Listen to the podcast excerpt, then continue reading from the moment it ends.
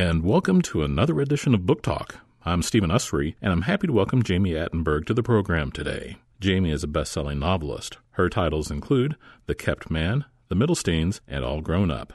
Today we'll be talking about her latest, All This Could Be Yours, which was named to Best Books of the Fall lists by many media outlets, including Time Magazine, Entertainment Weekly, and the BBC. Jami, All This Could Be Yours opens with an unhappy older couple in the midst of being unhappy with each other. Who are Victor and Barbara at this point in their lives? Well, Victor Tuckman and Barbara Tuckman have been married for a long time. They have two grown children. And they lived in Connecticut for a long time and they're sort of in exile down in New Orleans for various scandalous reasons that are sort of revealed throughout the novel. And I wouldn't say that theirs is a loveless marriage because I think both of them loved each other at a certain point in time, but they are a little bit more stuck with each other now. And it seems that defining what love is was pretty fraught for them over the years. Yeah, I mean, I don't know if Victor actually was interested in defining love. But Barbara, she was certainly madly in love with him when they got together originally. And, you know, he is a really bad man and was abusive to her over the years.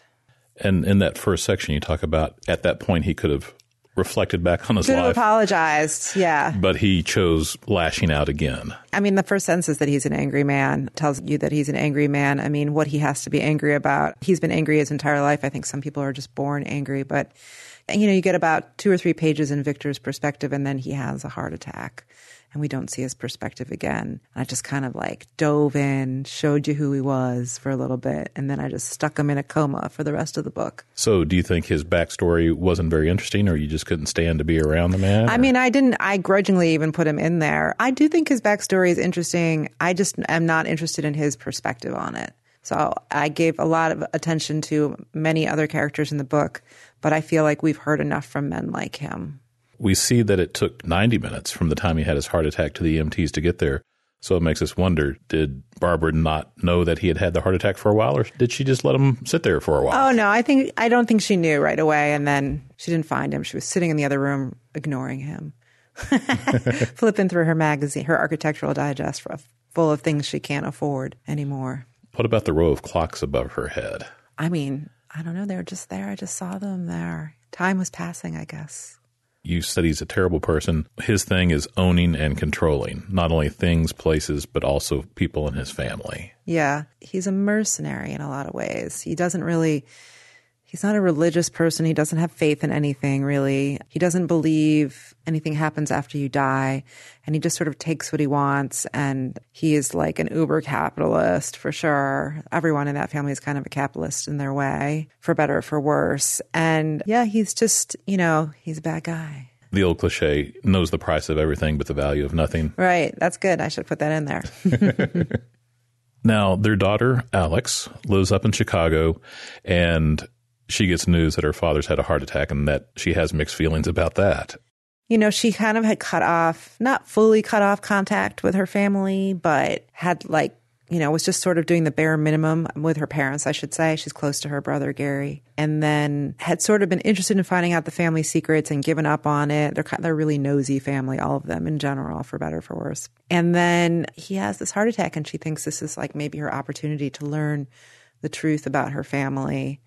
I'm being very careful because I don't want to give away any of the secrets of the family at all. I don't usually have books that have like a lot of plot in them. Like a lot of my books are about, you know, minor emotional moments moving forward. And this book has so much that happens in it. And so I'm just like, I'm really proud of that fact. And I like the idea that people get surprised when they read it, that there's big surprises that are coming in the book. But yeah, she does go. She goes to New Orleans and, you know, she's resolved to find out the truth about him and is also forced to confront, you know, her feelings towards him. And the book, in part, is about what happens when we're forced to grieve for people that we don't really like. While her mother stayed with Victor these many, many years, when an untenable situation happened her relationship with her husband, who was a philanderer, she was able to make that break. I don't think she really wanted to repeat any sort of negative relationships with her husband. She's like learned that she doesn't want to stay, you know, she's watched her mother stay with somebody for so long when they had like a complicated and perhaps even bad relationship. She was able to break free because she just couldn't tolerate it anymore. But then, in living a life in a reactionary way to your parents, sets you up to make new mistakes. Is that true? Well, I don't know. I just think being aware of stuff is good anyway. And also, I think, like, I mean, a lot of this book is about not blaming your parents for your choices now, because at a certain point, you just have to move forward. I don't necessarily believe in closure, but I do believe in moving forward. Both her daughter and her brother Gary's daughter are away for the summer, mm-hmm. so they gratefully haven't been dragged into this very awkward situation. Yeah. One's at science camp and one's in Colorado with Alex's ex husband. And, but they sort of show up in and out of the book, I suppose. Alex, with her ex husband, even though he was quite the cad, tries to maintain the high road. She doesn't let her pettiness and, I mean, righteous indignation show through when she's dealing with her daughter in context to her father. Yeah, that's true. She's trying to be a good role model, I think, for her daughter. Now, why do you think Barbara is so resistant in sharing her perspective on her relationship with Victor with her daughter? I don't know. I think they're her secrets. I think she feels like they're her secrets and it's not any of her daughter's business. Now, Barbara herself, we do get to see into her relationship and her secrets. I know, but I don't want to give any away. Right, uh, but but we get to see that, and so it, it puts us in a in a situation where we know more than some of the characters do. Yeah, yeah. And uh, how did you uh, like? What did you think about that? Did it make uh, you feel uncomfortable, or did you like that experience? Since we're getting into everybody's head, I was comfortable with that, and I understood why she wouldn't want to rehash that with her daughter. Yeah. It made complete sense that she just would not want to go over that stuff again. Yeah. It's a tricky kind of thing because you do go through the book and like some people get some information and some people don't get any information. And I mean, again, the point of it really is like, I don't think it matters. I mean, I personally wouldn't want to know my family secrets. And I don't know that closure is really such an important thing. I, I really think it's about just like growing up and taking a responsibility. I mean, I suppose it could be helpful for some reasons to know your family secrets, maybe when it came to health issues or something like that, or family background, I should say. But yeah, I don't know. I wanted to play with that. I wanted to play with like, you know, why Alex needed to know certain things. And I wanted to play with the way information is revealed. And I mean, I feel like we're all like accustomed to getting access to all the information that we want, whether we want, you know, and mm-hmm. sometimes whether it's good for us or not. I mean, we have all, all, this access to social media. I saw a friend recently. I hadn't seen her in a really long time. Just an old, old dear friend. And she told me that she'd gotten divorced. And I was really proud of her that I had had no idea based on social media that she'd gotten divorced. You know, she just was like, I have kids and it's not really anybody's business. And people who know me learned that and people on Facebook, you know, we have friends with all these people that we don't, you know, may know or may not know that well. And she just said, you know, I just didn't think it was right really to post it. And I was just really impressed with that and thought that's just the way to handle these things. And it used to be how everybody used to handle these things before we had a box to put the information into. And I say that as somebody who shares a lot of things about my life, but I only share certain things about my life at the same time. Anyway, it's definitely a commentary on access to information and the way that we communicate and share things about our lives now. There is a refreshing lack of social media inside the story. Yeah, I made sure Alex's phone died real quick. Barbara and Victor are too old for that sort of thing. Not that old people aren't on it, but in their in their way, they're too old for it. Gary's not on it. The kids are on it a little bit, but they're not primary characters in the book. The book is set in New Orleans, where I live, and I have a lot of friends there who aren't really doing social media and have no interest in it and are basically just living their lives, which is very refreshing.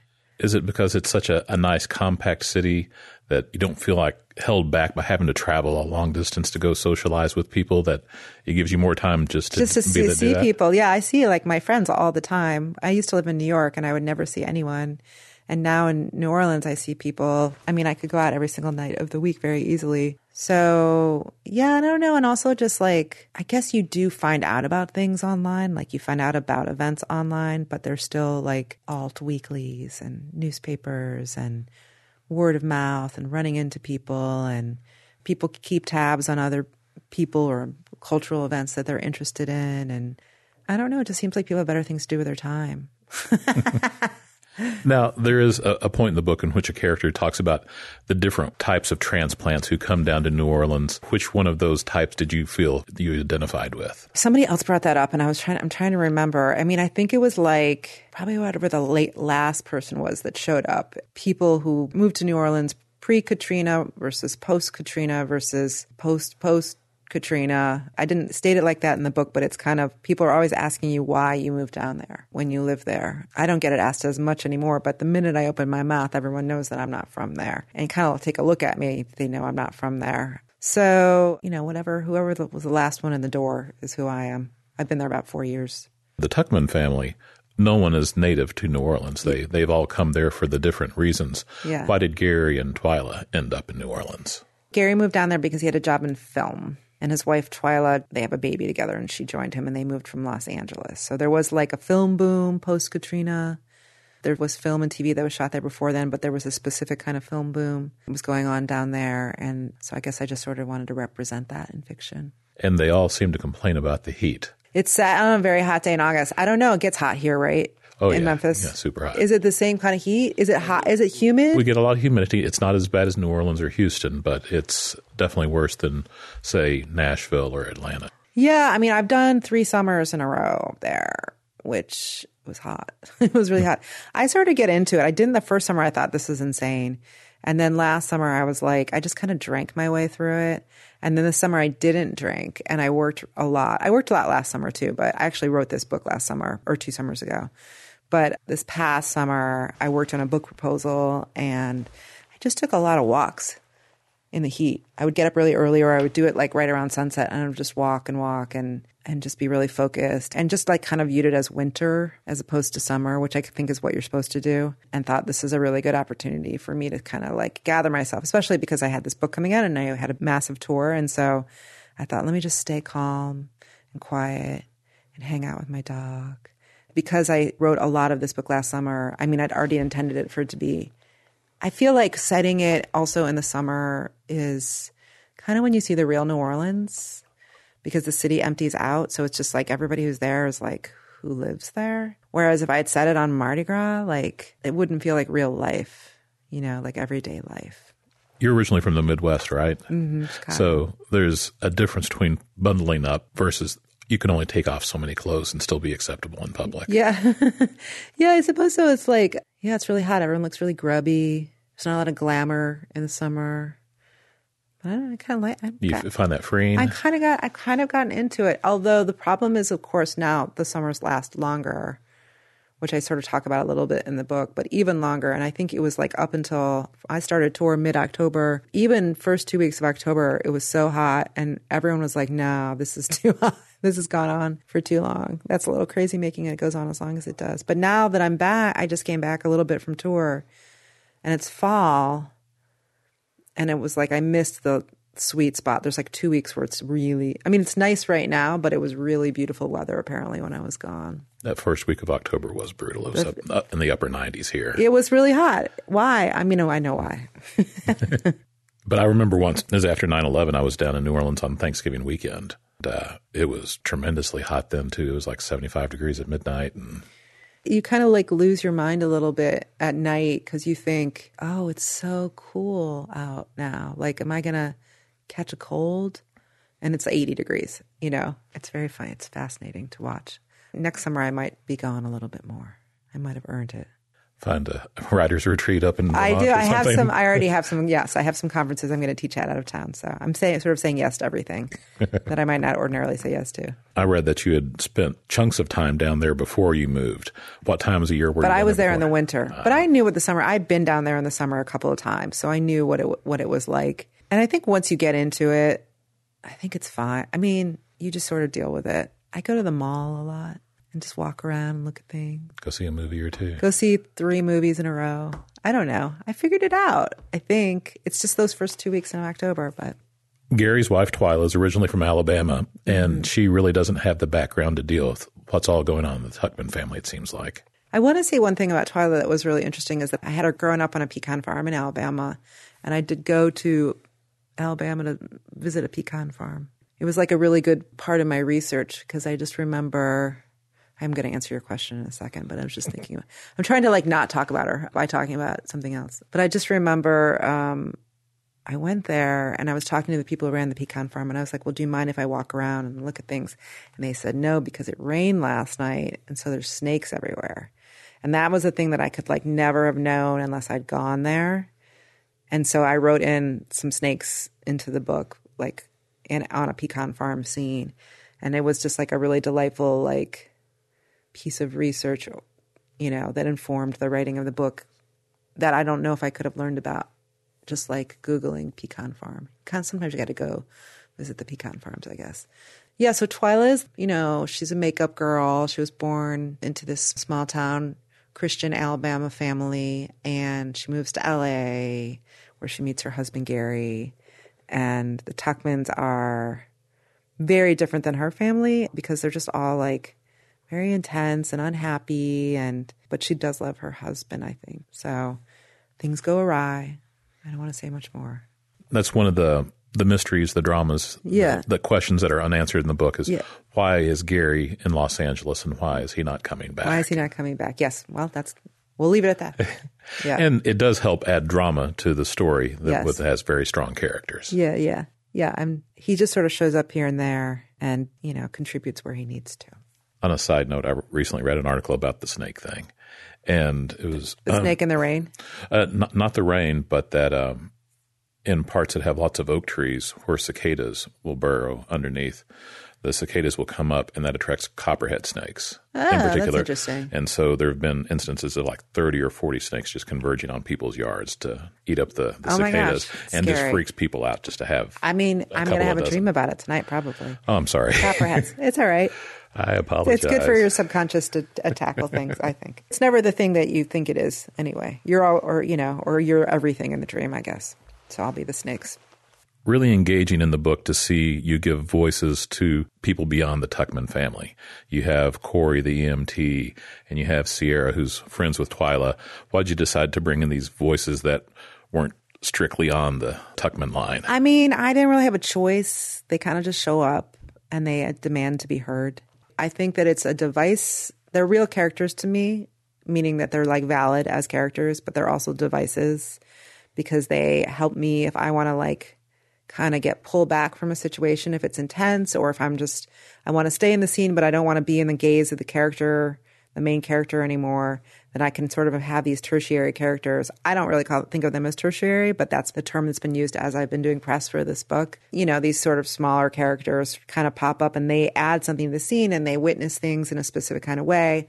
And so I was having them and I was writing the first draft of the book. They like all started showing up and like adding things to the scene. But then maybe like four or five drafts in, it was like, I either had to like really do something with them or get rid of them in a way. So I just decided to like lean into it and they kind of operate now as like little pieces of flash fiction too. But they just showed up for a reason. I kind of believe characters show up for a reason for the most part. It's very rare that if somebody shows up that I cut them.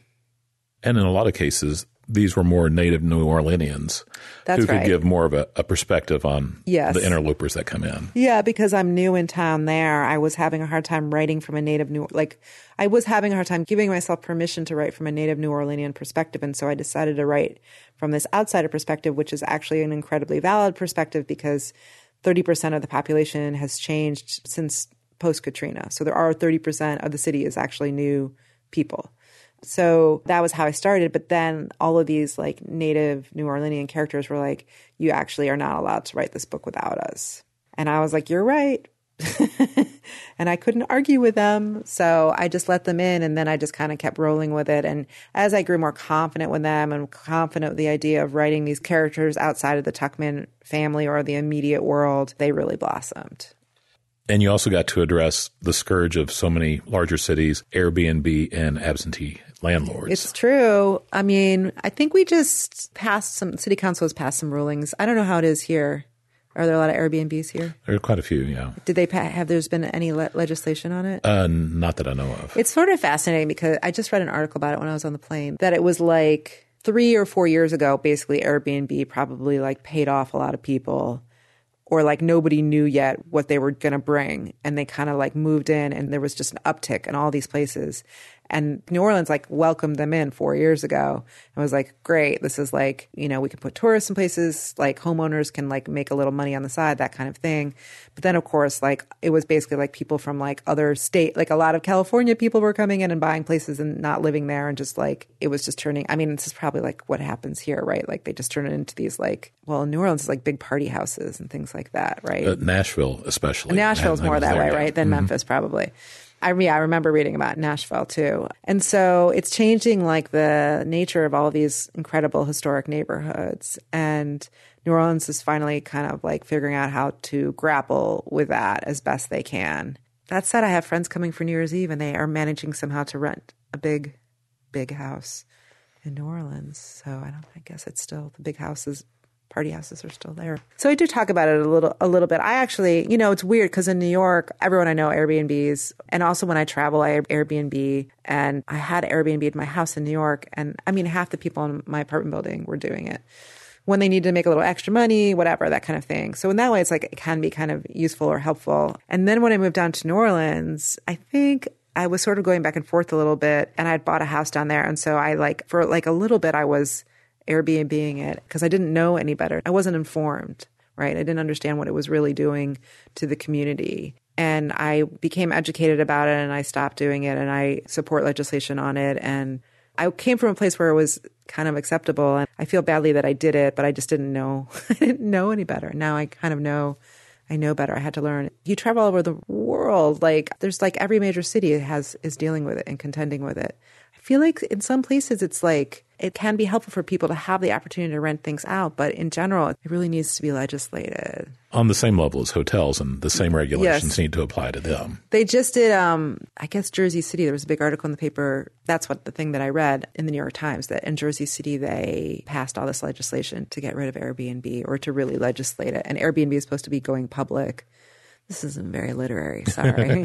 but Airbnb is supposed to be going public. I mean, I'm avidly watching it because I I just want to see. I'm just interested to see how it's gonna how it's gonna play out because it's there are cities all over the world where it is really destroying the fabric of of the culture there, not just New Orleans, not just Nashville, all over the world. It's fascinating. I don't know. I mean, people just are buying these buildings, you know, historic buildings and turning them into cheapo little hotels. I don't know. What do you think? It's terrible. Had I been paying attention, I lived in Germany 25 years ago in Hamburg, and they constructed a new apartment building, and with quotation marks because they turned it into a short-term residency.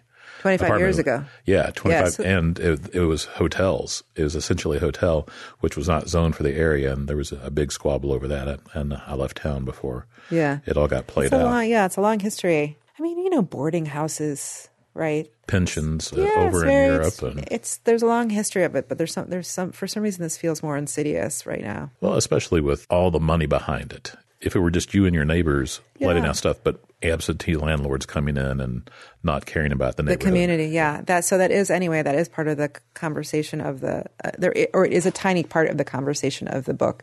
You know, because the book is really, in a lot of ways, it's about possessing things, owning things. I mean, all this could be yours is really about shiny objects, right? Barbara, Victor's wife, likes shiny objects. Um, redecorates every couple of years. redecorates it likes jewelry likes yeah she likes shiny objects so all of it is of of a conversation i certainly am not on a high horse about it since i have now confessed that i airbnb'd my house but it's good to examine it and like examine your own complicitness in it i mean i tried to do that in the book even though i'm not in the book in any kind of way but i was interested in talking about it in living in times that have such quick technological turnover and disruptions and Yeah. the political thing being so uh, fraught, how do you deal as a writer with these quickly changing landscapes and, and how you deal with your characters and what you're wanting to say? I write really fast. I put a book out every two years. You know, you just have to pick a point in time and write about it. And also, the thing is that these themes are universal. And for me to write about like a bad rich man, like some people have been reading the book and being like, oh, it's like Bernie Madoff or oh, it's like Donald Trump or something like that. I mean, there's a long history of bad rich men out there. Like, pick one. there's a long line. So there is something that feels very modern and of the moment and contemporary about this book. You know, I wrote it last summer. It feels like last summer to me when I read it. It's definitely like as a post 2016 election book, but the more specific you get, the more universal writing can become. And I think I probably could have written a very comparable kind of book about the 1980s. Or, and in fact, there are plenty of scenes set in the 1980s in this book or the 1950s. I could have written about the same kind of person and the same kind of family. You know, 100 years ago, 200 years ago, these kinds of families have existed for a really long Messed up families are forever. In my head, so many times, I kind of saw a 1950s setting for the early days of Barbara and Victor, even though it was probably 20 years later. Yeah, I think it's like the late 60s. They feel very timeless to me in a lot of ways. And maybe part of that trick of it is like not actually like having any social media in the book mean, there are cell phones in the book. It definitely feels like right now, but I am actually a very modern communicator. But in my books, I, I try to strip things down because I'm just not interested in like, I like reading in other people and I support other people writing it, but it's just not what I want to be doing. I don't want to write these kinds of like, I mean, I don't know. I'm, I'm it's too late for me. I'm old. Wait till you get my old. Yeah. But I did love the scene where Sadie was taking the iPad around the house and she saw the white couch and, and everything. Her yeah. ex husband. That I thought that was uh, a fun scene. Yeah, and there is bits of humor in what can be a very sad story in all of this. It's my that's my secret weapon is my sense of humor for sure. Like I mean, I just believe that like if you wait long enough, anything gets funny, and then also it's a safe place for me as a writer and as a human being to be able to use my humor throughout the book and I think that my, you know, whatever, it's not like I have a massive readership, but I feel like people who read my books, this is my seventh book, so who have sort of followed along in my career know that they're going to get humor. I mean, I just can't imagine not writing a book that's funny. But also, I have the kind of humor that sometimes you're like when I give readings, people are like, there's a lot of nervous laughter because they're like, is that funny? And it's like, well, maybe it is and maybe it isn't. But if you find it funny, then I think that's great. I usually mean for things to be funny if you are finding it funny. But also, sometimes people don't get it and they just see it as very sad or depressing. And I'm probably, maybe my books aren't for them if they don't get the humor. That sounds like you've hit the perfect level for you eh, because there are those people that just don't get things. Yeah, I don't know. I mean, it doesn't really matter.